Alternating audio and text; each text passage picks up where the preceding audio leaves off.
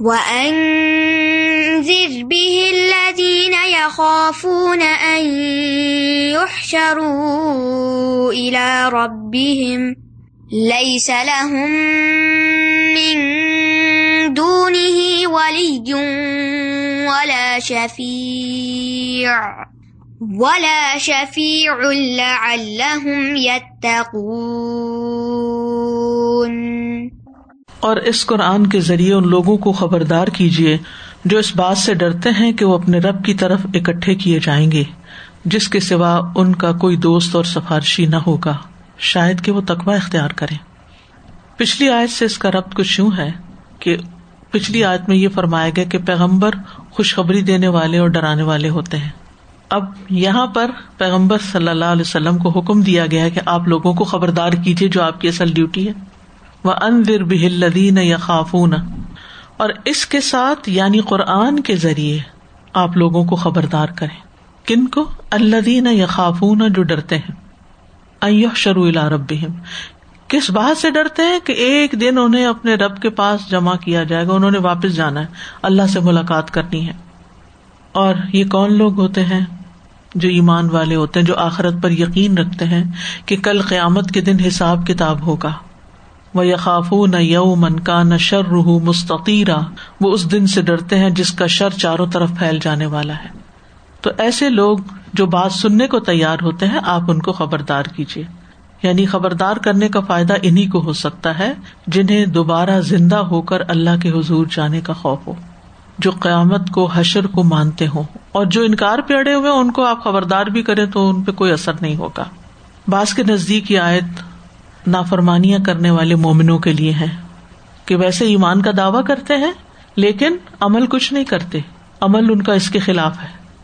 اللہ تعالی کی مرضی کے خلاف چلتے تو ان لوگوں کو خبردار کیجیے کس بات سے خبردار؟ لئی صلاح مندون ہی ولی ولا شفیع۔ کہ اللہ اللہ کے سوا ان کا نہ کوئی ولی ہوگا، سرپرست ہوگا، نہ کوئی سفارشی ہوگا۔ ولی وہ ہے جو سفارش کے بغیر مدد کی ذمہ داری لے۔ اور سفارشی جو ان کے اور اللہ کے درمیان میں واسطہ بنے۔ جی شفات کا مطلب ہوتا ہے کسی کو فائدہ پہنچانے کے لیے یا اس کا نقصان دور کرنے کے لیے اس کے وسیلہ بن جانا، انٹرسیڈ کرنا۔ تو یہاں یہ بتایا گیا کہ اگر کوئی شخص خود اپنی زندگی کی اصلاح نہیں کرتا تو محض سفارش بھی فائدہ نہیں دیتی۔ اس کو تھوڑا سا یوں سمجھیے۔ جیسے ایک شخص ہے اس نے اپنی ڈگری بھی کر لی ہے، اس نے اسکلس بھی اپنے انہینس کر لیے ہیں کوالیفائڈ ہے، لیکن پھر بھی اس کو جاب نہیں مل رہی، کیونکہ میرٹ ہائی ہے یا کوئی بھی وجہ۔ تو اب کوئی ایک شخص ایسا بیچ میں آ جاتا ہے جو اس کو گائڈ کرتا ہے، جو اس کی مدد کرتا ہے، اس کو کنسلٹنسی دیتا ہے، اس کو آگے بڑھاتا ہے، وہ جا کے کسی سے بات کرتا ہے اور اس کو جاب دلوا دیتا ہے۔ اب ایک شخص ہے، نہ اس کے پاس ڈگری ہے، نہ اس کے پاس اسکلز ہیں، اب اس کی سفارش کون کرے گا؟ کس لیے کرے گا؟ وہ تو اس جاب کے لیے کوالیفائی نہیں کرتا۔ تو یہی بات ہے۔ سفارش کس کے لیے ہے؟ کہ جس نے اپنی سی کوشش کر لی پھر بھی کمی رہ گئی۔ تو سفارش سے وہ کمی پوری ہو جائے گی۔ لیکن جس نے اپنی کوئی کوشش ہی نہیں کی، اس کو آخرت کی فکر ہی نہیں تھی، اس نے آگے کی کوئی تیاری نہیں کی، تو وہ خالی سفارش کی بنیاد پر تو نہیں کامیاب ہو سکتا۔ تو اس لیے فرمایا کہ آپ ان کو بتا دیجیے کہ پھر اللہ کے سوا ان کو کوئی ولی یا سفارشی نہیں ملے گا۔ اللہ یتکون تاکہ وہ متقی بن جائے یعنی وہ اس دنیا میں ایسے عمل کرنے شروع کر دیں کہ جس سے وہ آخرت کے عذاب سے بچ جائیں۔ تو اس سائز سے یہ پتا چلتا ہے کہ جو سفارش کا مستحق نہ ہو، اس کے لیے سفارش نہیں ہوتی۔ سفارش صرف اس کے حق میں ہوگی جس کے لیے اللہ اجازت دے گا۔ فرشتے بھی اللہ کی اجازت کے بغیر سفارش نہیں کر سکتے۔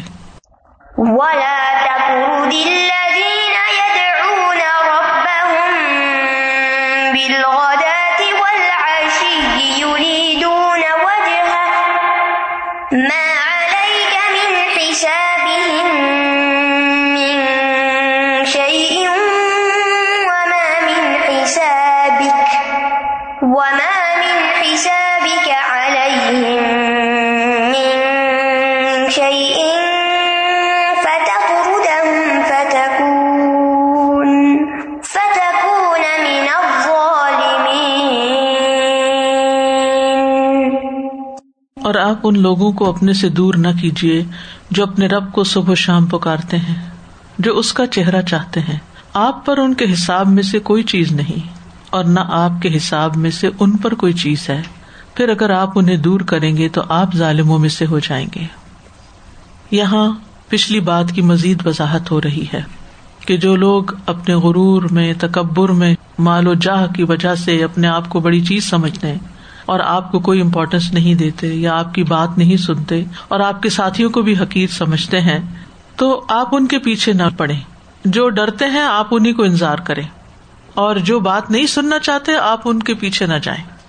اور ولا تتر دلدین یدون رب بالغدات ولشی تترد کا لفظ ترد سے ہے۔ ترد کہتے ہیں کسی کو حقیر اور ذلیل سمجھ کے دور کر دینا، ہٹا دینا بگا دینا کسی کو۔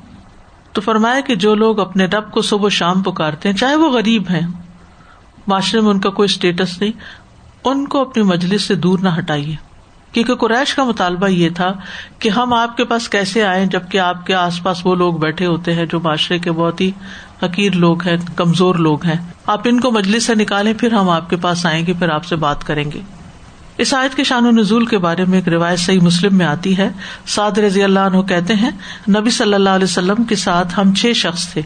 تو مشرقین نے نبی صلی اللہ علیہ وسلم سے کہا، ان لوگوں کو بھگا دیجیے یہ ہمارے سامنے آنے کی ضرورت نہ کرے۔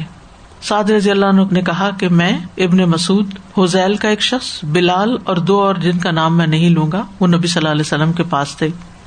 رسول اللہ صلی اللہ علیہ وسلم کے دل میں جو اللہ نے چاہا سو آیا۔ آپ نے اپنے دل میں کچھ کہا بھی تب بھی اللہ تعالیٰ نے عائد نازل کر دی کہ آپ ان کو اپنی مجلس سے دور نہ کیجیے جو ہمیشہ اپنے رب کو پکارتے رہتے ہیں۔ ذکر و نماز کے ذریعے اللہ کی عبادت کرتے ہیں۔ صبح و شام اس سے مانگتے ہیں، سوال کرتے ہیں۔ یدور رب بالغداتی و لشی یہ صبح و شام پکارنے کا مطلب کیا ہے؟ غدات کہتے ہیں، دن کا ابتدائی حصہ، اور اشی کہتے ہیں، سورج کے ڈھلنے سے لے کے طلوع فجر تک کا وقت۔ اس بنا پر ابن عباس کہتے ہیں اس سے مراد پانچ نمازیں ہیں جن جو نمازوں کی پابندی کرتے دوسرا اس کا مانا کیا گیا کہ اس سے مراد اللہ کا ذکر ہے یعنی صبح شام اللہ کا ذکر کرنا۔ تیسرا ہے قرآن کی تعظیم کرنا۔ چوتھا ہے اللہ کی عبادت۔ اب یہ جو ذکر کے لیے صبح شام کا وقت خاص کیا گیا ہے، اس میں انسان کا امتحان ہے۔ کیونکہ یہ دونوں وقت بڑی مصروفیت کے ہوتے ہیں اور انسان اس میں اور کاموں میں لگ کے اللہ کو بھول جاتا ہے۔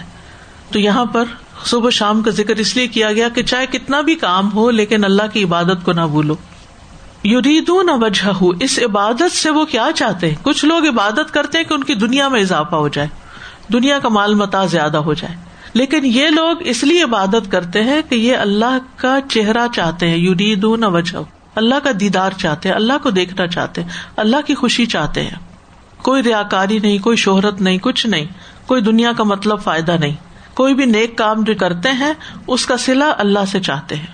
ماں علیہ کا من حساب من شعی ان کے حساب میں سے آپ پر کوئی چیز نہیں۔ یعنی ثواب دینے یا سزا دینے کے اعتبار سے آپ پر کوئی ذمہ داری نہیں۔ ہر ایک اپنے عمل کا خود ذمہ دار ہے، اس کے مطابق اس سے مواقع ہوگا۔ پھر اسی طرح مانا یہ بھی کیا گیا کہ ان کے رسک اور ان کی محتاجگی کے حساب میں سے آپ کے ذمے کچھ نہیں۔ یعنی ان کی محتاجگی کے آپ ذمے دار نہیں۔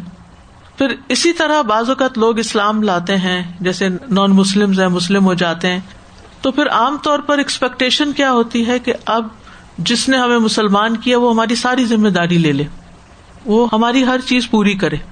تو نبی صلی اللہ علیہ وسلم کو بتایا جا رہا ہے کہ آپ ان کی ہر چیز کے ذمے دار نہیں ہے آپ ان کی آخرت کے لیے تو بھیجے گئے کہ انتظار کریں، آپ ان کو دین کی طرف لائیں، ان کو اللہ کی محبت دیں، لیکن ہر چیز کی کفالت آپ کی ذمہ نہیں ہے۔ ان کی رسک روزی آپ کی ذمہ نہیں ہے۔ یہ اللہ کے ذمہ ہے۔ اور اسی لیے انسان کو انسانوں سے توقعات نہیں رکھنی چاہیے کیونکہ جب ہم انسانوں سے بہت ایکسپیکٹیشن لگا بیٹھتے تو پھر مایوسی ہوتی ہے۔ فتح ردا ہوں فتح من ظالمین پھر اگر آپ نے ان کو دور کیا تو آپ ہی ظالم شمار ہوں گے۔ یعنی آپ انہیں اپنی مجلس سے دتکاریں گے نہیں۔ تو رسول اللہ صلی اللہ علیہ وسلم اللہ تعالیٰ کے اس حکم کی پوری طرح پیروی کرتے تھے۔ جب فقیر مسلمان آپ کی مجلس میں آتے تو آپ ان کو پوری توجہ دیتے تھے۔ آپ ان سے محبت کرتے، ان کے ساتھ اٹھتے بیٹھتے تھے، ان سے نیک سلوک کرتے، ان سے حسن اخلاق کا معاملہ کرتے، انہیں اپنے قریب کرتے اور وہ بھی خوشی خوشی آپ کی مجلس میں آتے۔ حدیث میں آتا ہے، آپ صلی اللہ علیہ وسلم کمزور مسلمانوں کے پاس جاتے۔ ان سے ملاقات کرتے، ان کے بیماروں کی بیمار پرسی کرتے، ان کے جنازوں میں حاضر ہوتے۔ آج آپ دیکھیں کہ جب کوئی بڑی شخصیت فوت ہوتی ہے تو سب لوگ شوق سے جنازے میں جاتے ہیں۔ اور لوگ اس کو بھی اپنے لیے ایک اسٹیٹس سمبل بنا لیتے ہیں کہ فلاں بھی جنازے میں آیا تھا، فلاں بھی جنازے میں آیا تھا، فلاں بھی تعزیت کے لیے آیا تھا، فلاں۔ لوگ اس پہ بڑی باتیں کرتے ہیں، کون کون تعزیت کے لیے آیا تھا؟ اور پھر اس کو بڑا فخر سے ذکر کرتے ہیں۔ لیکن جب کوئی غریب انسان فوت ہو جاتا ہے تو نہ کوئی اس کے جنازے میں جانے کو تیار ہوتا ہے اور نہ ہی اس کی کوئی ذمہ داری لیتا ہے، نہ اس کے اہل و عیال کے پیچھے سے کوئی ذمہ داری لیتا ہے۔ اس کو سمجھتے ہیں اچھا خود ہی بس ٹھیک ہے۔ جیسے مدینہ میں ایک خاتون جو مسجد کی صفائی کرتی تھی، وہ فوت ہو گئی تو لوگوں نے نبی صلی اللہ علیہ وسلم کو بتایا بھی نہیں اور خود سے ہی دفن کر دیا کہ آپ کو کیا تکلیف دینا ایک عورت ہے، فوت ہو گئی، یا غریب سی عورت تھی، بے سہارا۔ لیکن جب آپ کو پتا چلا تو آپ نے فرمایا، نہیں، تم مجھے اس کی قبر پہ لے چلو۔ کتنا خیال تھا آپ کو؟ پھر آپ نے اس کے لیے وہاں قبر پہ جا کے دوبارہ جنازے کی نماز پڑھی۔ آپ نے فرمایا، یہ قبریں اندھیری ہوتی ہیں۔ میری دعاؤں سے اللہ تعالیٰ ان کو روشن کرتا ہے۔ تو جنازے کی دعا جو ہوتی ہے، وہ میت کو فائدہ دیتی ہے، قبر میں بھی فائدہ دیتی ہے۔ تو نبی صلی اللہ علیہ وسلم خود کمزور مسلمانوں کا خیال رکھتے تھے۔ آج آپ دیکھیں، کسی بڑے انسان سے ملاقات کا تو ہمیں شوق ہوتا ہے، لیکن کسی غریب کی کوئی ضرورت، کسی بیمار کی، کسی کمزور کی کوئی جو خود کچھ نہیں کر سکتا، اس کی خدمت مدد کے لیے ہم کتنے جاتے ہیں؟ اس سے پتا چلتا ہے کہ ہمارے اندر اصل دین کی اور اللہ کی خاطر کوئی کام کرنے کی کتنی محبت ہے۔ جاتے بھی ہیں تو بتا بتا کے۔ ایک اور حدیث میں آتا ہے، آپ صلی اللہ علیہ وسلم چلنے میں پیچھے رہتے، کمزور کو چلاتے، اپنے پیچھے بٹھا لیتے، ان کے لیے دعا کرتے تھے۔ یعنی آپ غریبوں، کمزوروں، مسکینوں کا بہت خیال رکھتے تھے۔ تو اس سائز سے یہ پتا چلتا ہے کہ جس شخص کے اندر ایمان ہو، اللہ کے یہاں بھی وہی قابل قدر ہے۔ ایک اور حدیث میں آتا ہے کہ وہ پانچ سو سال پہلے جنت میں داخل ہو جائیں گے، جبکہ مالدار لوگ اپنے مال کا حساب دے رہے ہوں گے قیامت کے دن۔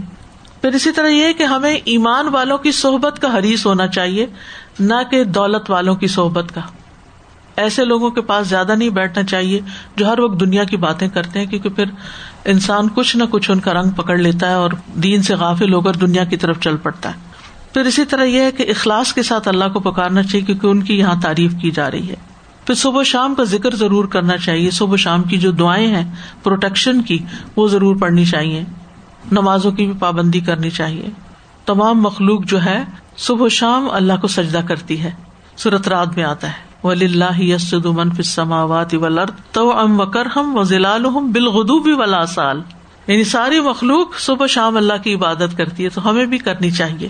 اور صبح شام ذکر کرنے کا اجر ہی کچھ اور ہے۔ حدیث میں آتا ہے، جو شخص صبح شام سو بار سبحان اللہ و بحمدی پڑھتا ہے، قیامت کے دن کوئی عمل اس سے زیادہ افضل نہیں لائے گا، سوائے اس کے جس نے اس کے برابر پڑھا یا اس سے زیادہ پڑھا پھر اسی طرح صبح شام اللہ تعالیٰ اپنے بندوں کے اعمال کی خبر بھی لیتے ہیں، جو فرشتے ہمارے پاس آتے ہیں، جب وہ واپس جاتے ہیں اثر کی نماز میں اور فجر کی نماز میں، تو اللہ تعالیٰ ان سے پوچھتا ہے کہ تم نے میرے بندوں کو کس حال میں چھوڑا تھا؟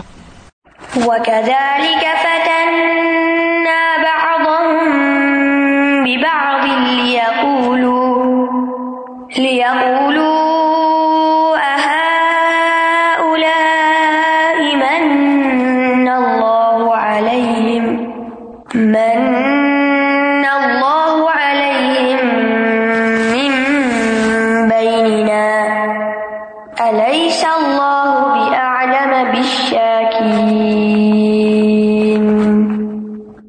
اسی طرح ہم نے ان کے باز کو باز کے ذریعے آزمایا تاکہ وہ کہیں، کیا یہی وہ لوگ ہیں جن پر اللہ نے ہمارے درمیان میں سے احسان کیا؟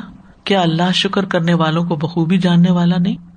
یہ جو بندوں میں اونچ نیچ ہے نا، کوئی مالدار ہے، کوئی غریب ہے، کوئی صحت مند ہے، کوئی بیمار ہے، کوئی طاقتور ہے، کوئی کمزور ہے، کوئی خوبصورت ہے، کوئی بدسورت ہے۔ تو یہ جو اللہ نے فرق رکھ دیا نا بندوں کا، یہ بندوں کے امتحان کے لیے کہ بندے آپس میں ایک دوسرے سے کیا سلوک کرتے ہیں۔ کس کو امپورٹینس دیتے ہیں اور کس کو نہیں دیتے۔ تو بندوں کی جو درجہ بندی، خصوصاً مال کے اعتبار سے، یہ بہت بڑا امتحان ہے۔ خاندانوں کے اندر بھی یہ ہوتا ہے کہ جو مالدار رشتے دار ہوتے ہیں، وہ آپس میں ایک دوسرے سے ملتے جلتے ہیں، دوستی رکھتے ہیں، رشتے قائم کرتے ہیں، اور جو غریب ہوتے ہیں، ان کو بالکل اگنور کر دیتے۔ حتیٰ کہ کبھی ان کو رشتے دار بتانا بھی نہیں چاہتے۔ کئی لوگ تو اپنے ماں باپ کا بھی انکار کر دیتے ہیں، ان کو بھی انٹروڈیوس نہیں کراتے لوگوں سے۔ اگر وہ مالی لحاظ سے ان سے کم درجے کو لین دین بھی ان سے رکھتے ہیں کہ جو مالدار ہوتے ہیں، غریبوں کو کوئی پوچھتا نہیں۔ تو اللہ تعالیٰ فرماتے یہ تمہارا امتحان ہے۔ غریب کو غربت سے آزمایا، امیر کو مال دے کے آزمایا کہ یہ کیا کرتا ہے اور وہ کیا کرتا ہے۔ دونوں کا امتحان ہے۔ کون صبر کرتا ہے، کون شکر کرتا ہے۔ اور یہ اس لیے بھی ہے تاکہ وہ کہیں کہ کیا یہ ہے جن پہ اللہ نے ہم میں سے احسان کیا ہے؟ کیونکہ نبی صلی اللہ علیہ وسلم پر جو ایمان لائے تھے، ان میں سے اکثریت غریب لوگوں کی تھی۔ اور قریش کے سرداروں کے لیے یہ چیز آزمائش بن گئی کہ غریب ہم سے آگے نکل گئے ایمان لانے میں، تو چلو ٹھیک ہے، ہم اب لاتے ہی نہیں ہم ان کے ساتھ نہیں جا کے بیٹھیں گے۔ اور وہ ان کا مذاق بھی اڑاتے، ان کو ازیتیں بھی دیتے، تکلیف بھی دیتے۔ صورت الحقاف میں آتا ہے، وقال الدین کفر الدین امن الکان خیرن ماں سبقون علیہ اور جن لوگوں نے کفر کیا، وہ ایمان والوں سے کہتے ہیں، اگر یہ چیز بہتر ہوتی تو اس کے قبول کرنے میں یہ ہم سے سبقت نہ لے جاتے۔ یعنی غریب لوگ پہلے مسلمان نہ ہوتے۔ نبی صلی اللہ علیہ وسلم کا بھی مذاق اڑاتے۔ وہ کہتے، یہ ہے جس کو اللہ نے رسول بنا کر بھیجا۔ اگر یہ اللہ کا رسول تھا تو پھر اس کے ساتھ باڈی گارڈ ہونے چاہیے تھے، فرشتے ہونے چاہیے تھے، خزانے ہونے چاہیے تھے ان کے پاس۔ کیونکہ وہ لوگوں کو صرف دنیاوی اعتبار سے ہی تولتے تھے۔ علیہ صلاح بعالم بشاکرین کیا اللہ شکر گزاروں کو نہیں جانتا؟ شکر گزاری جو ہے نا، یہ دل کی کیفیت ہوتی ہے۔ اندر کا حال ہوتا ہے۔ یعنی اللہ تعالیٰ کسی کی ظاہری دولت، ٹھاٹ، باٹ، چمک، دمک نہیں دیکھتا۔ ان کے مال اور شکلیں نہیں دیکھتا۔ وہ دیکھتا ہے ان کے دل اور ان کے امال کیسے ہیں۔ وہ اس اعتبار سے لوگوں کو پرکھتا ہے۔ تو جس کے دل کو اس نے سب سے بہتر پایا، اس کو اپنے رسالت کے لیے منتخب کر لیا۔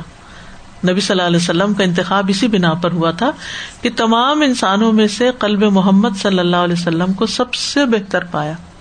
تو ہمیں بھی اپنی ظاہر کو سجانے سے زیادہ اپنے باطن کی فکر کرنی چاہیے کہ اندر کے جذبات احساسات کیا ہیں۔ شکر گزاری کتنی ہے اور دلوں کا اطمینان کتنا ہے اور ایمان کی نعمت پر شکر کتنا ہے۔ تو اللہ تعالیٰ کے نزدیک قدر و منزلت صرف انہیں لوگوں کی ہے جو اخلاص کے ساتھ شکر گزار ہوتے ہیں۔ چاہے کتنے غریب ہو یعنی غربت میں شکر نہیں رہتا نا، پھر شکوے زیادہ ہو جاتے ہیں۔ رشتے داروں سے بھی شکوے، اللہ سے بھی شکوے، ہمارا یہ حال کیوں ہے؟ لیکن تھوڑا پا کر بھی جو بندہ شکر گزار ہوتا ہے، پھر اللہ تعالیٰ اس کو بہت ہی نوازتا ہے۔ شکر سے مزید نعمتیں ملتی ہیں۔ بعض لوگ دنیا کی نظر میں حقیر ہوتے ہیں، لیکن اللہ کی نظر میں بہت مقبول ہوتے ہیں، بہت پسندیدہ ہوتے ہیں۔ بلال رضی اللہ عنہ سے نبی صلی اللہ علیہ وسلم نے فجر کی نماز کے وقت پوچھا، اے بلال، مجھے اپنا سب سے زیادہ امید والا نیک عمل بتاؤ، جسے تم نے اسلام لانے کے بعد کیا، کیونکہ میں نے جنت میں اپنے آگے تمہارے جوتوں کی آواز سنی۔ یہ تم آگے آگے جا رہے بلال رضی اللہ عنہ نے ارض کیا، میں نے تو اپنے نزدیک اس سے زیادہ امید والا کوئی کام نہیں کیا کہ جب بھی میں نے رات یا دن میں کسی بھی وقت وزو کیا، تو اس وزو سے میں نے نفل نماز پڑھی، جتنی میری قسمت میں تھی۔ تو وہ کا فتن نہ باد بے باد یہ جو امتحان ہے نا باز کا باز سے، یہ تو ڈے ون سے ہی ہے۔ ابلیس کا امتحان ہوا تھا آدم علیہ السلام سے، اور وہ اس امتحان میں ناکام ہو گیا۔ اس کے بعد وہی کہانی دنیا میں بار بار ہر انسان کے ساتھ ہو رہی ہے۔ اور یہ امتحان کیا ہوتا ہے؟ امتحان یہ ہوتا ہے کہ انسان دوسرے کے مقابلے میں چھوٹا نہیں ہونا چاہتا۔ اپنی بڑائی قائم کرنا چاہتا ہے۔ اپنے آپ کو بڑا ثابت کرتا ہے۔ تو ابلیس آدم کے آگے نہیں جھکا تھا۔ اللہ کا حکم تھا نا کہ جھک جاؤ۔ تو اسی طرح اللہ نے مختلف لوگوں کو جو مختلف درجات دیے ہیں، تو ہمیں کچھ لوگوں کی بات ماننی ہوتی ہے۔ کچھ لوگوں کو برداشت کرنا ہوتا ہے اور اگر ہم وہ نہیں کرتے تو پھر پھر دنیا کی زندگی بھی جہنم بن جاتی۔ تو ہماری اس زندگی میں ہم سب کی برداشت کا امتحان ہے۔ وَإِذَا جَاءَكَ الَّذِينَ يُؤْمِنُونَ بِآيَاتِنَا فَقُلْ سَلَامٌ عَلَيْكُمْ كَتَبَ رَبُّكُمْ عَلَى نَفْسِهِ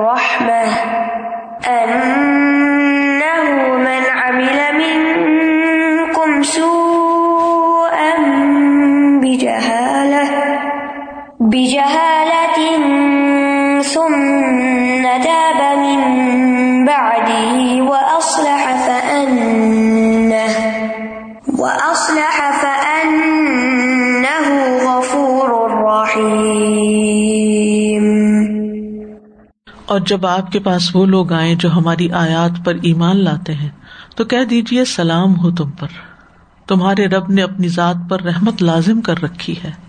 بے شک جو کوئی تم میں سے جہالت کی وجہ سے برائی کا ارتقاب کرے، پھر وہ اس کے بعد توبہ کر لے اور اصلاح کر لے، تو بے شک وہ بہت بخشنے والا، نہایت رحم کرنے والا ہے۔ پچھلی آیت میں مشرقین کے بارے میں بیان کیا گیا کہ وہ چاہتے تھے کہ محمد صلی اللہ علیہ وسلم غریب لوگوں کو اپنی مجلس سے نکال دیں، دتکار دیں۔ لیکن اللہ تعالیٰ نے اس کے برعکس کیا حکم دیا؟ کہ جب ہماری آیتوں پہ ایمان لانے والے بندے آپ کے پاس آئے تو آپ ان کو سلام کے ساتھ، دعا کے ساتھ ویلکم کریں۔ وہ ادا جا اکلین یو امین بھی جب آپ کے پاس وہ لوگ آئے جو ہماری آیتوں پر، قرآن پر ایمان لاتے ہیں، فقل سلام تو آپ ان کو سلام کریں، سلام علیکم، خوش آمدید کہیں، ویلکم کریں، خوشی سے ان سے ملیں۔ ان کو توجہ دیں، ان سے محبت کا اظہار کریں۔ یہ ہمارا دین۔ اور یہ جو لفظ ہے نا، السلام علیکم کی وجہ سلام علیکم اس میں سبات اور دوام پایا جاتا ہے۔ یعنی ایک انداز ہے کہنے کا کہ ہمیشہ تم پر سلامتی رہے۔ یعنی اسلام لانے کے بعد تم اللہ کے عذاب سے محفوظ ہو گئے ہو۔ اب پچھلی زندگی میں تم نے جو گناہ کیے، ان کا تم پر کوئی مواخذہ نہیں ہوگا۔ اب دیکھیے، ہم سب کو خود بھی سوچنا چاہیے کیا غریبوں کے ساتھ ہمارا طرز عمل ایسا ہی ہے؟ کمزور لوگوں کے ساتھ ہمارا طرز عمل ایسا ہی ہے کہ جن کو ہم اپنے سے کسی لحاظ سے بھی چھوٹا سمجھتے ان کو ویلکم کرتے ہیں۔ سلام بھی نہیں کرتے، سلام بھی بڑے لوگوں کو کرتے ہیں۔ وہ چاہے جواب بھی نہ دے ویسے تو ادب کیا مجلس میں جو آئے وہ سلام کرے لیکن یہاں کیا کہا جا رہا ہے؟ آپ ان کو ویلکم کریں۔ ایکسٹرا توجہ دیں۔ ان کو کانفیڈینس دے۔ تو آپ کو معلوم ہے کہ یہی لوگ جو معاشرے کے گرے پڑے لوگ تھے، جن کو کوئی توجہ نہیں دیتا تھا، اسلام نے آ کے ان کو اوپر اٹھایا اور وہ آگے اسلام کی ترقی کا باعث بنے۔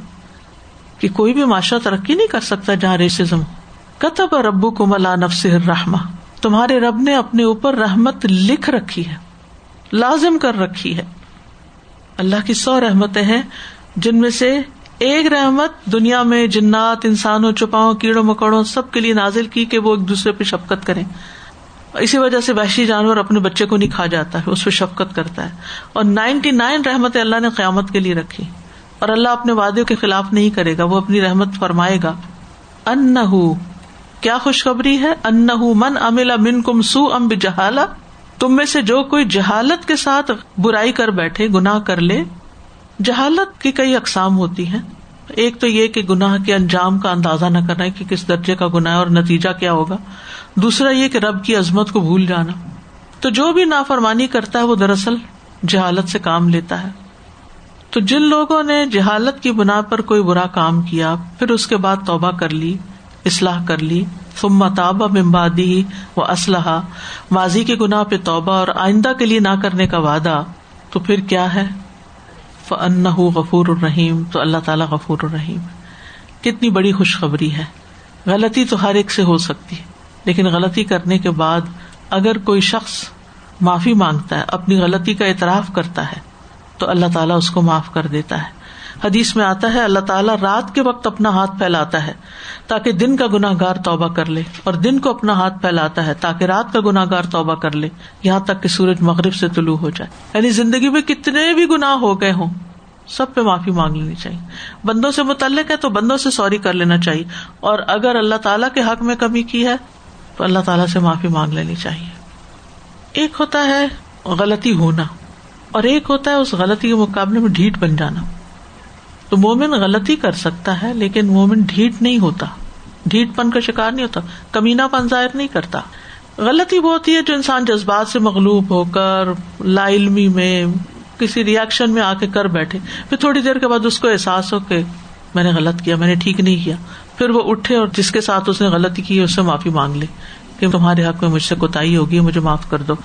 اور اگر وہ شخص دنیا سے جا چکا ہے تو اللہ سے اس کے لیے دعائیں کرے اور کہ اللہ تعالیٰ تو میری غلطی کو بھی معاف کر دے اور اس کے حق میں تو بہتری فرما، اس کو اس کا اجر عطا کر۔ اور پھر اللہ کے آگے روئے۔ لیکن یہ جو ڈیٹ پن ہوتا ہے نا، وہ ایک مستقل ذہن کے ساتھ ہوتا ہے۔ اور اس میں انسان کو اپنے گناہ پہ شرمندگی بھی نہیں ہوتی۔ اس کو یہ احساس بھی نہیں ہوتا کہ اس نے غلط کیا ہے۔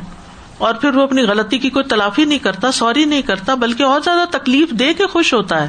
پھر ایسے شخص کی اللہ کے یہاں معافی نہیں ہے کہ جو کسی کے خلاف جھوٹا الزام لگائے، پھر اس کے خلاف سازشیں شروع کر دے، جھوٹے مقدمے چلانے شروع کر دے، دوسرے کو برباد کرنے کے منصوبے بنانے لگے، دوسرے کے اوپر ظلم ڈھانے لگے یہ جہالت نہیں ہوتی۔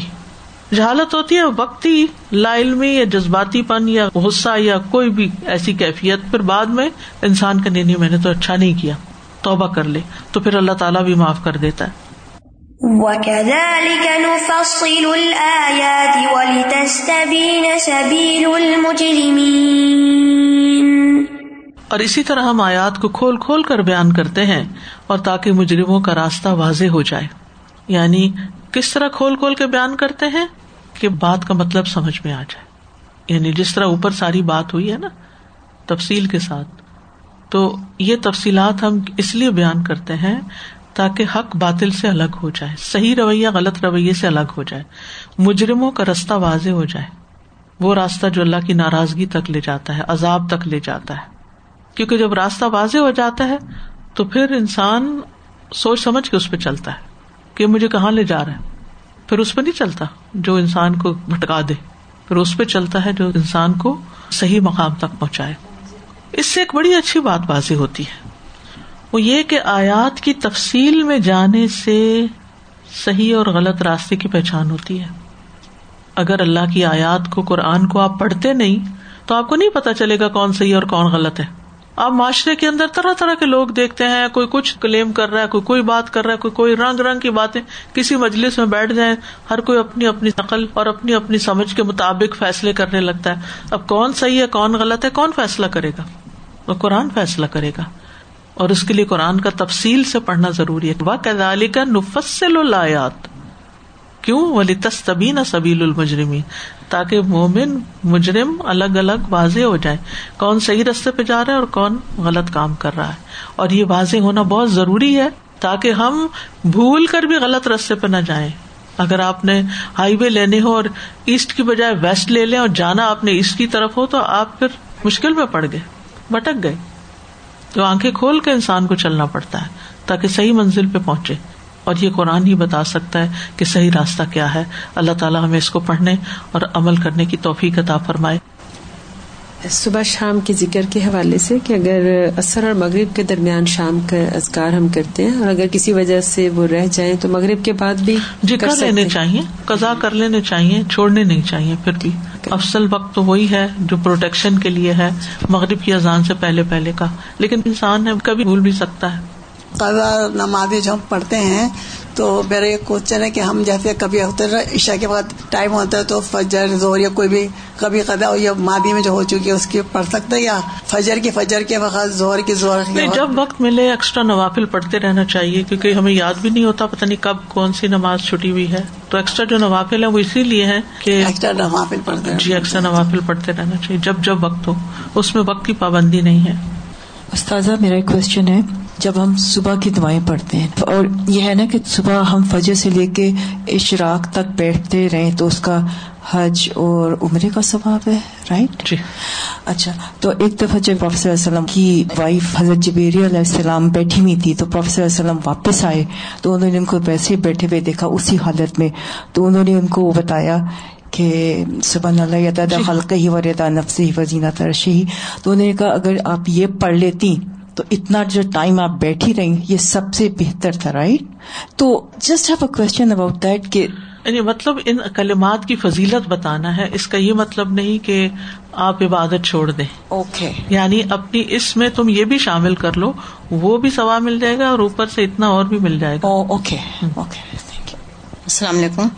استاد جی اگر مطلب واک کے لیے نکل رہے ہیں اثر کے بعد تو جاتے میں اسکار وغیرہ کرتے جہاں تصبیحات پڑھ لیں تو مطلب وہ اسی میں انکلوڈ ہو جائے گا؟ جی جی اثر کی نماز پڑھنے کے بعد جب بھی آپ پڑھیں گے وہ اس میں آئے گا۔ غیب کے علم کے بارے میں بات ہو رہی تھی اس کے تو ایسا مزاق بن گیا کہ کوئی بھی بات ہو رہی ہو چاہے کوئی بھی تکلیف کسی کو آئی ہو وہ کہتا ہے کہ مجھے کسی نے جادو کر دیا ہے یا میرے پر کوئی جن ہے یا کچھ ہے۔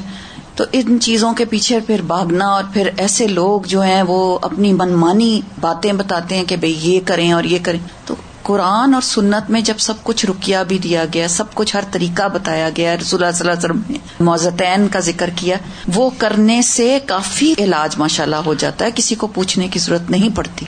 جی وہ بھی صحیح ہے لیکن بعض اوقات بیماری شدید بھی ہوتی ہے تو مریض کو سمجھ نہیں آتی اس کو سپورٹ چاہیے۔ جیسے کسی کی سر درد ہوتی ہے تو عام طور پر لوگ کیا کرتے ہیں؟ پیناڈول لے لیتے ہیں کوئی ٹائلانول لے لی کوئی دوا لے لی۔ جی۔ لیکن بعض سر درد اس سے بھی ٹھیک نہیں ہوتے۔ جی۔ کیونکہ ان کو مزید انویسٹیگیشن کی ضرورت ہوتی ہے کہ بیماری ہے کیا۔ تو پھر ماہر کے پاس جانے کی ضرورت ہوتی ہے اور صرف ان ماہروں کے پاس جانا چاہیے جو واقعی اس علم کو جانتے ہوں۔ اور وہ پھر صحیح چیز آپ کو بتائیں کہ آپ کون سی چیز کم از کم کتنا کریں کتنی ڈوز لیں مزید کیا لیں کیا نہ کریں۔ اور دوسرا فیوچر پہ بھی پوچھتے ہیں نا لوگ۔ فیوچر تو نہیں کسی سے بھی پوچھنا چاہیے۔ یہ تو بہت ہی غلط ہے۔ ٹھیک۔